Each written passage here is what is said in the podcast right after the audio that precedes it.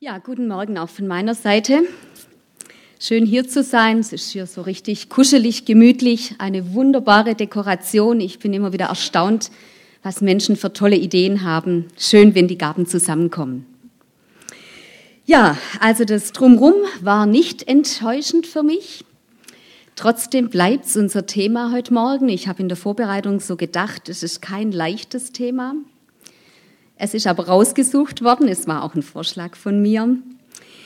Ich denke, es ist so einfach, es gibt einfach diese schwierigen Erfahrungen in unserem Leben und es ist gut, die auch mal anzuschauen, damit umgehen zu lernen, sie nicht irgendwo nach hinten zu schieben, zu verdrängen, denn irgendwann kommen sie wieder.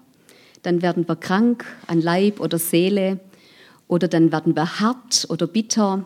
Das sind alles so Auswirkungen von Dingen, die wir nicht bearbeitet haben enttäuscht. Wer kennt das nicht? Wir sehen zum Beispiel im Katalog ein richtig tolles, schickes Kleid oder ein wunderschöner Schrank oder eine richtig praktische Bohrmaschine. Wir bestellen genau dieses Teil und dann, in Wirklichkeit, ist es ganz anders. Enttäuschend. Im Prospekt, im Katalog sieht alles wunderbar aus, Hochglanzpapier, retuschierte Bilder, kein Problem im Zeitalter des Computers kann man alles so hinkriegen, wie es aussehen soll. Aber in Wirklichkeit ist dann manches im Leben echt enttäuschend.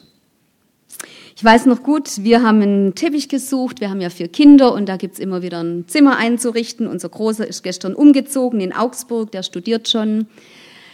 Und wir haben einen Teppich gesucht für ein Kinderzimmer und dann habe ich einen ganz tollen gesehen, super günstig. Mein Mann ist hingefahren und gebracht hat er was ganz anderes. Er hat gesagt, dieses Teil, das du da rausgesucht hast, das sah ja vielleicht im Prospekt gut aus, aber in Wirklichkeit war es enttäuschend.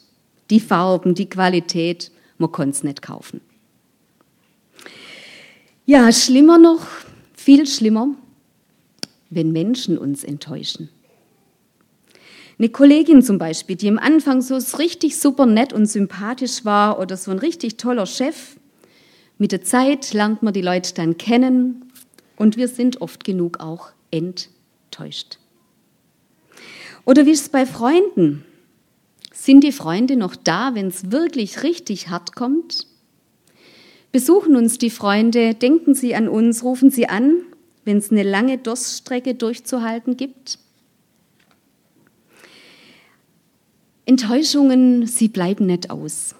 Zum Beispiel auch, der Rainer hat es schon angesprochen, Verliebtsein, Partnerschaft, Ehe, da gibt es wirklich auch manche Enttäuschungen. Am Anfang, klar, da ist Verliebtsein, alles erleben wir durch eine rosa-rote Brille und manchmal denke ich, das muss so sein, sonst würden wir uns nie verlieben. Aber mit der Zeit, es ist einfach so, wir können das nicht durchhalten wenn man sich nur ab und zu am Anfang sieht, ist das super. Man kann sich von der Sonnenseite zeigen. Wir lachen und sind fröhlich und haben nur Sonnenseiten. Aber im Alltag, mit der Zeit, mit den Jahren, kommen dann auch wirklich die anderen Eigenschaften zum Vorschein. Und da bleibt Enttäuschung nicht aus. Oder ist das in Steinheim anders? Da ist alles in Ordnung, gell? Da gibt es gar keine Trennungen und gar keine Enttäuschung. Schön wär's, glaube ich aber nicht. Ich habe irgendwo den Satz gelesen, der hat mir richtig gut gefallen. Mein Märchenprinz muss sterben, meine Märchenprinzessin, damit ich dich lieben kann. Mein Märchenprinz, meine Prinzessin muss sterben, damit ich dich lieben kann. Ja, unsere romantischen Vorstellungen und Wunschträume, auch manchmal die Erwartungen, gell? Erwartungen hängt ja so eng mit Enttäuschung zusammen. Da, wo wir zu hohe Erwartungen haben oder falsche Erwartungen, da, wo wir unsere Wünsche in den Partner, die Partnerin hineinprojizieren, das muss er doch alles erfüllen. Er soll romantisch sein, er soll mich immer verstehen, er soll immer ein offenes Ohr haben, er soll mir Geschenke machen, Komplimente machen, er soll nicht zu viel arbeiten, aber natürlich wollen wir gut dastehen finanziell und, und, und. Das ist manchmal ein Wunschkatalog, der gar nicht zu erfüllen ist. Und dann bleibt die Enttäuschung nicht aus. Ja, aber wir sind aufgefordert und eingeladen, den anderen zu lieben, zu akzeptieren, zu wertschätzen, wie er oder wie sie wirklich ist. Und das ist dann manchmal eine echte Herausforderung. Mein Märchenprinz, meine Märchenprinzessin muss sterben, damit ich dich lieben kann. Das heißt, ich muss meine Wünsche manchmal auch ein Stück weit aufgeben, damit ich den Menschen wirklich so sehen kann, so lieben kann, wie er oder sie ist. Und manchmal, manchmal bin ich auch diejenige, die andere enttäuscht. Manchmal sind wir selber die Enttäuschende weil wir die Erwartungen einfach auch nicht auf Dauer erfüllen können. Also wenn ich nur mal meine Rollen zusammensehe, was ich eigentlich, welchen Erwartungen ich alles entsprechen soll oder oft genug auch, ich will es auch selber. Ich soll die supergute Mutter sein und das von einer neunjährigen Tochter, von einem 14-jährigen Sohn, von einer 17-jährigen Tochter und von einem 19-jährigen Sohn. Allein diese Erwartungen erfülle ich nicht. Ich soll die attraktive Ehefrau sein. Ich soll eine nette Schwiegertochter sein, eine super Freundin, eine hilfsbereite Nachbarin, die super engagierte Mitarbeiterin in meiner Kirchengemeinde, in der Mission, in der ich tätig bin, ehrenamtlich und, und, und. Ich bin auch Lehrerin, auch die Schüler haben viele Erwartungen. Ich mache Rallye-Unterricht. Also ich, ich werde früher oder später einfach Menschen enttäuschen müssen. Und ich enttäusche mich manchmal auch selber. Ich habe manchmal so einen tollen Unterricht vorbereitet und habe mir das so toll vorgestellt. Kürzlich mit meinen Neunern in der Realschule, die sind richtig gut drauf, die 14-, 15-Jährige. Und das ist halt überhaupt nicht so geworden, wie ich mir das vorgestellt hätte. Die hatten überhaupt keine Lust darauf. Für mich war es enttäuschend. Ja, also wir merken, Enttäuschungen gibt's einfach mehr, als wir manchmal wollen. Und manchmal enttäuschen wir Menschen auch unbewusst, ungewollt, unbeabsichtigt. Und da ist es auch gut, denke ich, wenn wir immer wieder ins Gespräch gehen. Du, das fand ich jetzt echt schwierig. Können wir da nochmal drüber reden? Manchmal muss man einfach auch nur Missverständnisse ausräumen. Gut, wenn wir immer wieder den Mut haben, das Gespräch untereinander zu suchen. Ich glaube, Enttäuschung hat auch wirklich sein Gutes. Wir hören ja schon vom Wort, da liegt eine Täuschung vor. Also eine falsche Erwartung, eine falsche Wunschvorstellung. Und die Enttäuschung ist einfach, die Enttäuschung wird entlarvt. Wir kommen der Wirklichkeit besser auf die Spur. Manche Enttäuschung tut unglaublich weh, geht unglaublich tief. Es gibt Enttäuschungen im Leben. Ich würde fast sagen, da braucht man das ganze Leben, um diese zu verarbeiten, um da Heilung zu erfahren. Wenn zum Beispiel Kinder von Eltern enttäuscht worden sind in ihrer Kindheit, dann kann das ganz tiefe Verletzungen, ganz tiefe Narben haben, wo wir einfach auch Hilfe brauchen. Beratung, Therapie, Seelsorge, Gespräch. Und da möchte ich einfach auch immer wieder Mut machen, letztlich mir auch selber immer wieder, wo es ganz schwierig ist, da einfach auch jemand zu suchen, der dann helfen kann. Das tut gut, wenn jemand von außen nochmal drauf schaut und man miteinander im Gespräch manches auch aufarbeitet. Die Frage ist immer, wie gehen wir mit Enttäuschungen um? Drücken wir sie weg? Tun wir so, als ob sie es nicht gäbe? Eine andere Möglichkeit, sich einfach ein bisschen abzuhärten, so kann man auch damit umgehen. Ein abgehärtetes Herz, Nackenschutz, dann kriegt man keine Nackenschläge mehr. Nierenschutz, dann geht einem nichts mehr an die Nieren. Eine Schutzbrille, ein Kopfhörer, dann sieht man nichts mehr, hört man nichts mehr. So kann man auch durchs Leben kommen. Aber ich glaube, diese Schutzmechanismen, manchmal brauchen wir sie, aber wir müssen aufpassen, in welchem Maß. Wenn wir uns die zu stark aneignen, ich glaube, dann sind wir auch nicht mehr empfänglich für all das Schöne. Und das wäre doch echt schade. Wie ist es eigentlich mit Gott?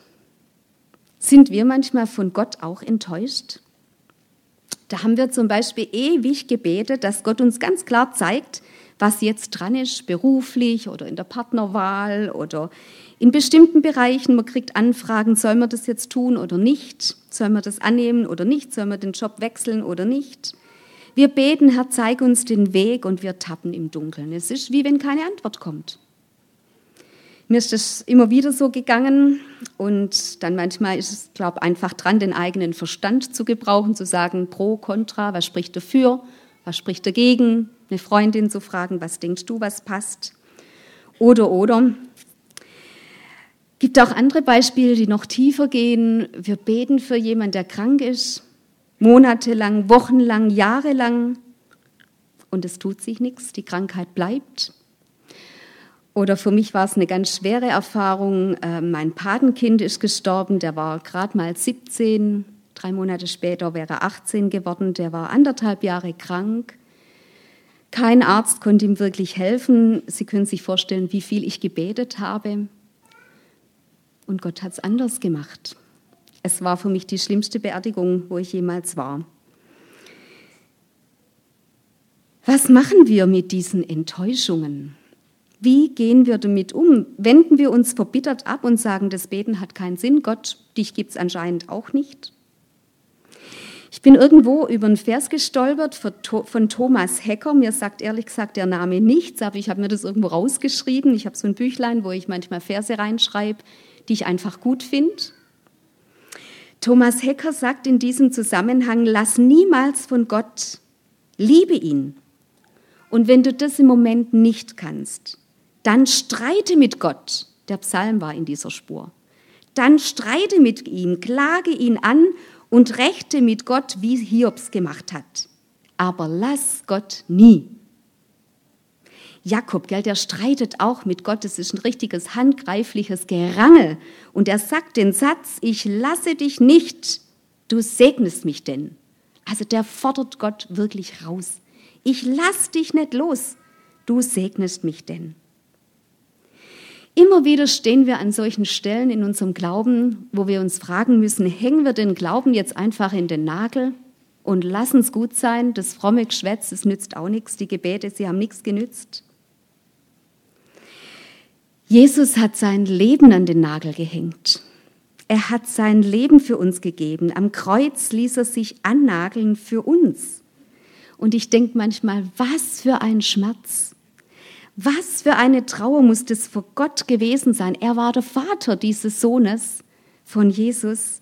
Was für ein herzzerreißender Schmerz für Gott, der es ertragen muss, dass sein eigener Sohn am Kreuz hängt. Und ich glaube, auch wenn wir das Gefühl haben, Gott ist nirgends, er, er hängt, unsere Gebete bleiben an der Decke hängen, was wir ganz sicher wissen dürfen, Gott versteht unseren Schmerz, weil er selber unglaubliche Schmerzen ertragen musste. Jesus am Kreuz, aber auch Gott als Vater. Gibt es was Schlimmeres für Eltern, als ihr Kind zu verlieren? Und das, obwohl Gott wirklich die Kraft und die Macht und die Allmacht gehabt hätte, da einzugreifen. Er hätte es anders tun können. Und so ist es auch heute noch. Gell? Gott hätte die Möglichkeiten. Ein Autounfall. Meine Güte, da hätte doch bloß eine Ampel rot sein müssen. Dann wäre dieses Auto drei Minuten später an dieser Stelle vorbeigefahren, wo das Reh drüber gelaufen ist. Und der ganze Unfall wäre nicht passiert. Gott hätte es machen können. Und manchmal greift Gott nicht ein. Ich weiß nicht warum. Das Fragezeichen bleibt auch bei mir stehen. Und ich habe von Rick Warren gelesen. Sie kennen den Namen wahrscheinlich. Leben mit Vision. Gibt es einen Hauskreis auf dieser Welt, der dieses Buch noch nicht durchgearbeitet hat? Rick Warren, ein bekannter Prediger in den USA, er hat seinen Sohn verloren, auch ganz tragisch. Der Sohn hat Selbstmord begangen. Und er schreibt, 27 Jahre, sagt Rick Warren, habe ich jeden Tag gebetet, dass Gott die psychische Krankheit meines Sohnes heilen möge. Sein Leben, also das Leben von diesem Sohn, war voller Qual und Schmerzen. Und Rick Warren sagt, meine Gebete sind nicht erhört worden und das habe ich nicht verstanden. Aber lieber, lieber will ich mit Gott leben und keine Antwort auf meine Fragen bekommen, als ohne Gott zu leben und alle Antworten zu kennen. Warum? Er sagt, weil Erklärungen nicht helfen, wenn man vor Schmerz vergeht. Wir brauchen keine Erklärungen, wir brauchen Gott, wir brauchen seinen Trost und seine Gegenwart. Ich finde es ein ganz starkes Zeugnis, auch gerade von so jemand, der so was Schlimmes selber erleben musste. Das sind keine hohlen Worte, sondern dieser Vater hat es erlebt. Wir, und das ist, glaube ich, unser menschliches Denken einfach, wir versuchen immer alles zu verstehen, zu erklären, zu begreifen. Vielleicht ist das auch deutsches Denken, habe ich manchmal den Eindruck. Also ich bin im Chad manchmal schon gewesen, ich bin da in der Mission ehrenamtlich tätig, in der Chad-Mission. Die Afrikaner, die Tschader, scheinen ganz anders damit umzugehen. Die, die nehmen das einfach hin. Da gibt es auf dem Dorf eigentlich auch keine Familie, wo nicht schon mal ein Kind gestorben ist weil es einfach die medizinische Versorgung so nicht gibt, weil es die Ernährung so nicht gibt. Also die erleben auch solche Dinge viel mehr und scheinen einen anderen Umgang zu haben. Aber wir und ich auch, ich versuche zu erklären, zu begreifen, warum ist immer die Frage, warum? Psalm 139 gibt die Antwort oder sagt, wie schwer sind für mich Gott deine Gedanken, wie ist ihre Summe so groß, so formuliert es dieser Beter. Und wir spüren mit unserem menschlichen Denken, wir sind einfach zu begrenzt. Wir können Gott nicht fassen in dieser unermesslichen Größe Gottes.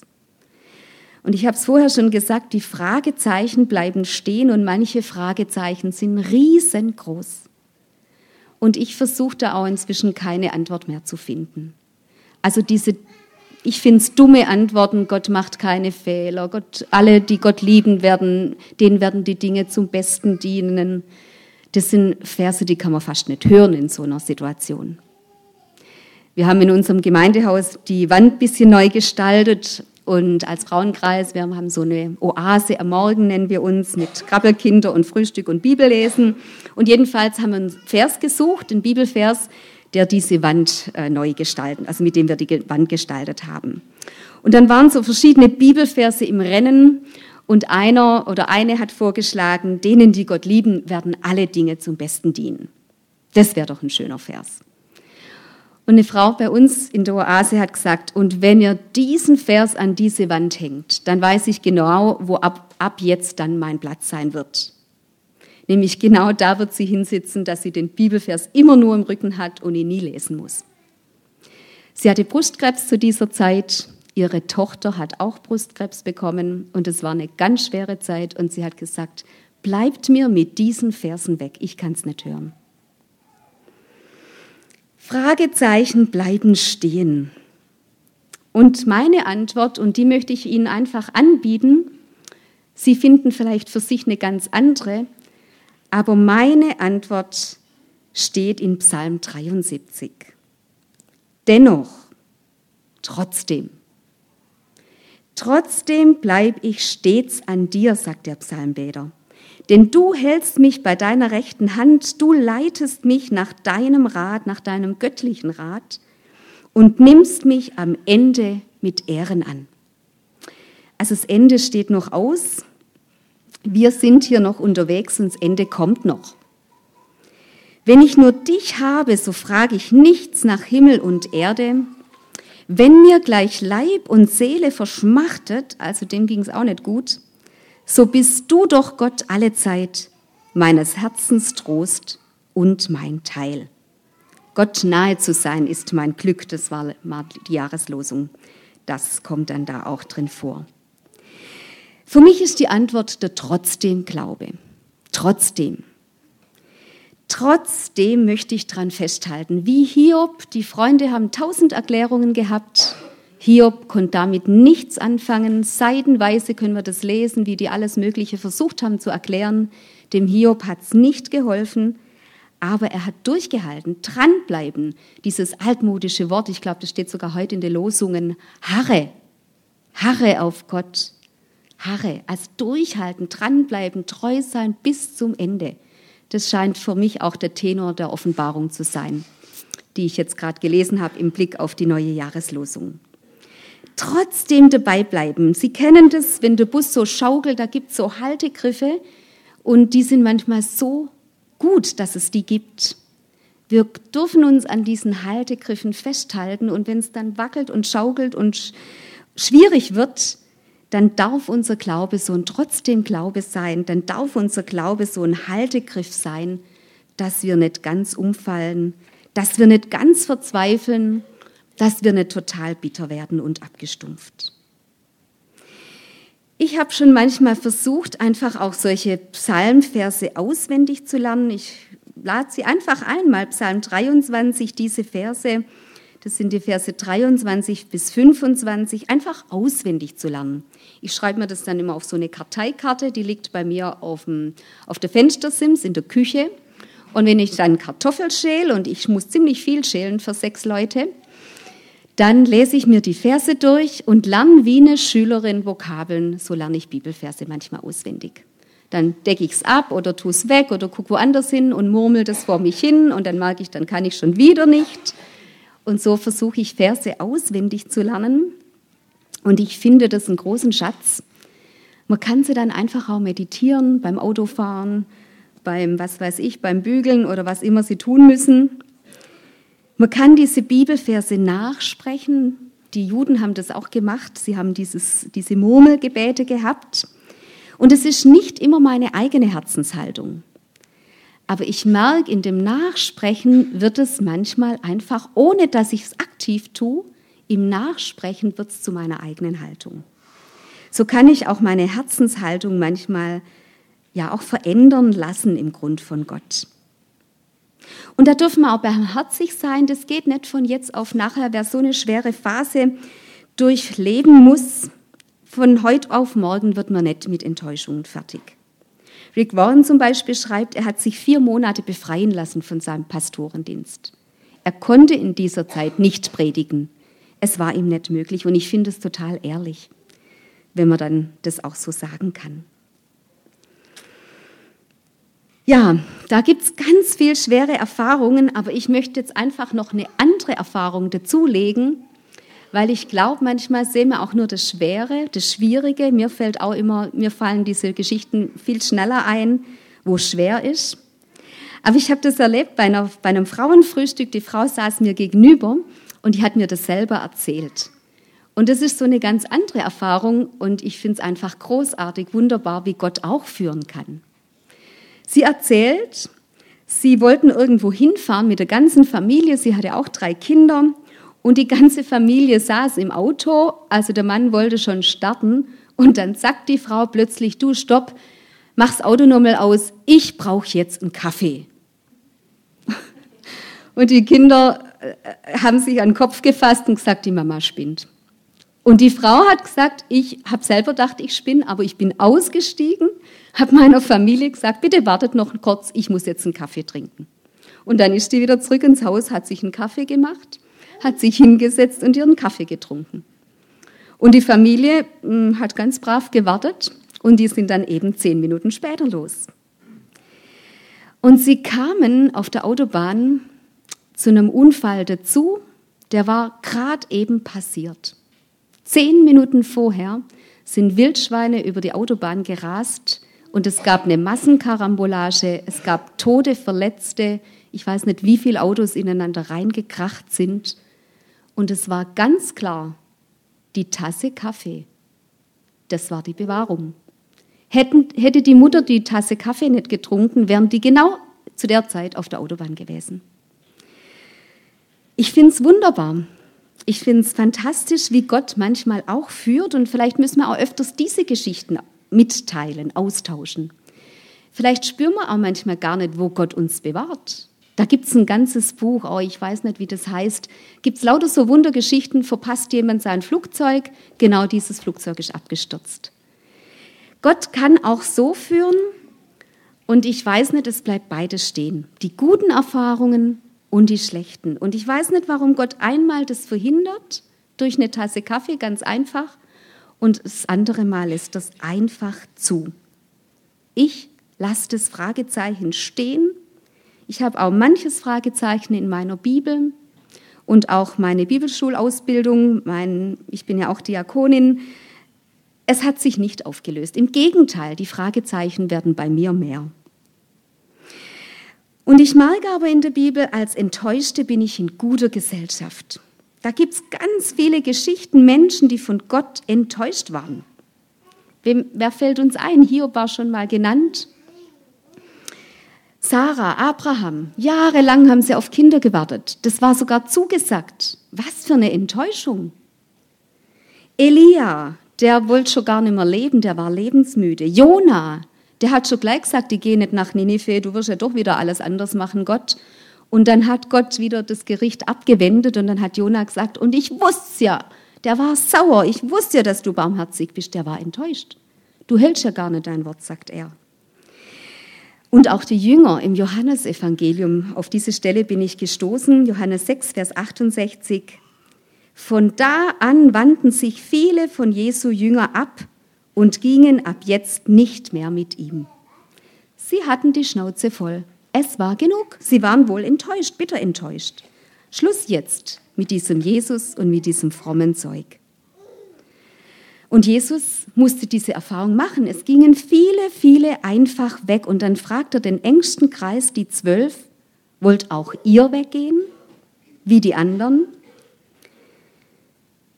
Und da merkt man auch die Enttäuschung bei Jesus. Wollt ihr auch gehen?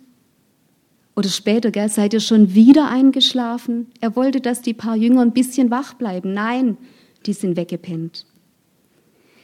Habt ihr denn kein Vertrauen, musste er manchmal seine Jünger fragen. Habt ihr denn noch gar nichts verstanden? Auch Jesus war immer wieder sehr enttäuscht. Auch er hat die Erfahrung gemacht, von Menschen, von Freunden enttäuscht zu werden. Wollt auch ihr weggehen wie die anderen? Und Simon Petrus antwortet ganz stark, nein, Herr, wohin sonst sollten wir gehen? Du hast Worte des ewigen Lebens und wir haben geglaubt und erkannt, du bist der Heilige, ganz vollmächtig, bekennt Petrus hier seinen Glauben. Und nachher, noch nicht, es kommt nochmal. und nachher versagt er dann auch wieder, gell? Das ist das Tolle an der Bibel, sie ist so ehrlich. Evangelium, Glaube ist immer Freiheit. Jesus lädt uns ein, bei ihm zu sein, das lebendige Wasser bei ihm zu schöpfen, zu trinken umsonst. Er hat Worte des ewigen und lebendigen Lebens, aber es ist unsere Entscheidung. Wir dürfen sagen, Herr, füll mich, oder wir dürfen gehen, so wie manche andere. Evangelium, christlicher Glaube ist immer Freiheit. Und ich bin schon davon überzeugt, wer glaubt, wer durchhält, also jedenfalls ist meine Erfahrung, darf immer wieder auch spüren. Ich spüre das nicht immer, aber immer wieder. Gott ist da. Und manchmal gibt es einfach Frieden oder Liebe ins Herz, wo wir genau spüren, das habe ich jetzt nicht selber hingekriegt. Das hat Gott geschenkt. Der Heilige Geist ist das, was Jesus uns verspricht, als er zum Vater zurückging an Himmelfahrt. Dann sagt er, wartet zu seinen Jüngern, ihr werdet den Heiligen Geist bekommen. Das ist der Fürsprecher für euch, der Tröster, griechisch Paraklet. Der Heilige Geist darf euch erfüllen und euch Frieden und Liebe und Hoffnung schenken, wo es ihr euch selber gar nicht erklären könnt. Das, die, das Versprechen, die Einladung haben wir. Und die Frage ist einfach, was wir tun. Und ich habe mich auch bei der Predigt gefragt, bei der Predigtvorbereitung, wie ist es eigentlich mit Gott? Ist der auch manchmal von uns enttäuscht? Also Jesus war es auf jeden Fall. Er war ja auch Mensch. Er hatte Menschen um sich, da gab es Enttäuschung. Ist Gott auch von uns enttäuscht? Oder nur wir von Gott?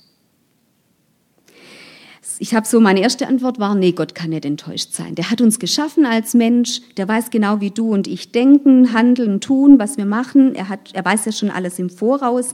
Also von daher kann er doch nicht enttäuscht sein, oder? Und dann bin ich noch mal hängen geblieben, ganz am Anfang schon auf den ersten Seiten der Bibel, 1. Mose 6. Als aber der Herr sah, dass des Menschen Bosheit groß war auf Erden und alles Dichten und Trachten ihres Herzens nur böse war, da reute es Gott, dass er die Menschen gemacht hatte auf Erden und es bekümmerte ihn in seinem Herzen und er sprach, ich will die Menschen, die ich geschaffen habe, vertilgen von der Erde vom Menschen an bis zum Vieh. Es bekümmerte Gott, es reute ihn, Gott war traurig enttäuscht. Und er hat dann einen Mann und eine Familie ausgesucht, das war Noah, und die fanden Gnade bei Gott. Und so wie Noah in der Arche gerettet wurde, das passt ja hier ganz gut, wir sind hier in der Arche, so haben wir die Möglichkeit, die Rettung in Jesus, die Arche ist für uns Jesus, Gott war tatsächlich von seinen Menschen enttäuscht und ich glaube, er ist auch heute immer wieder traurig und enttäuscht über jeden, der weggeht.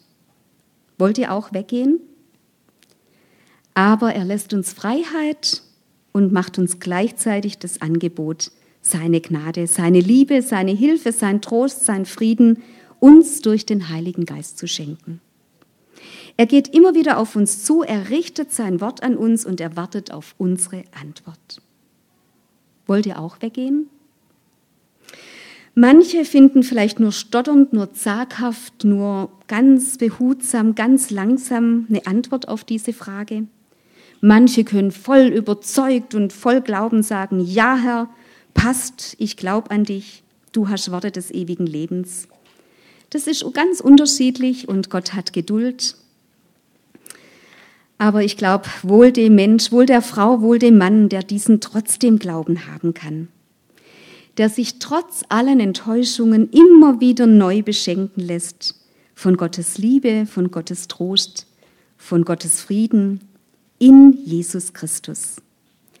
Herr, wohin sonst sollten wir gehen? Du hast Worte des ewigen Lebens. Und wir haben geglaubt und erkannt, du, Christus, bist der Heilige Gottes. Amen.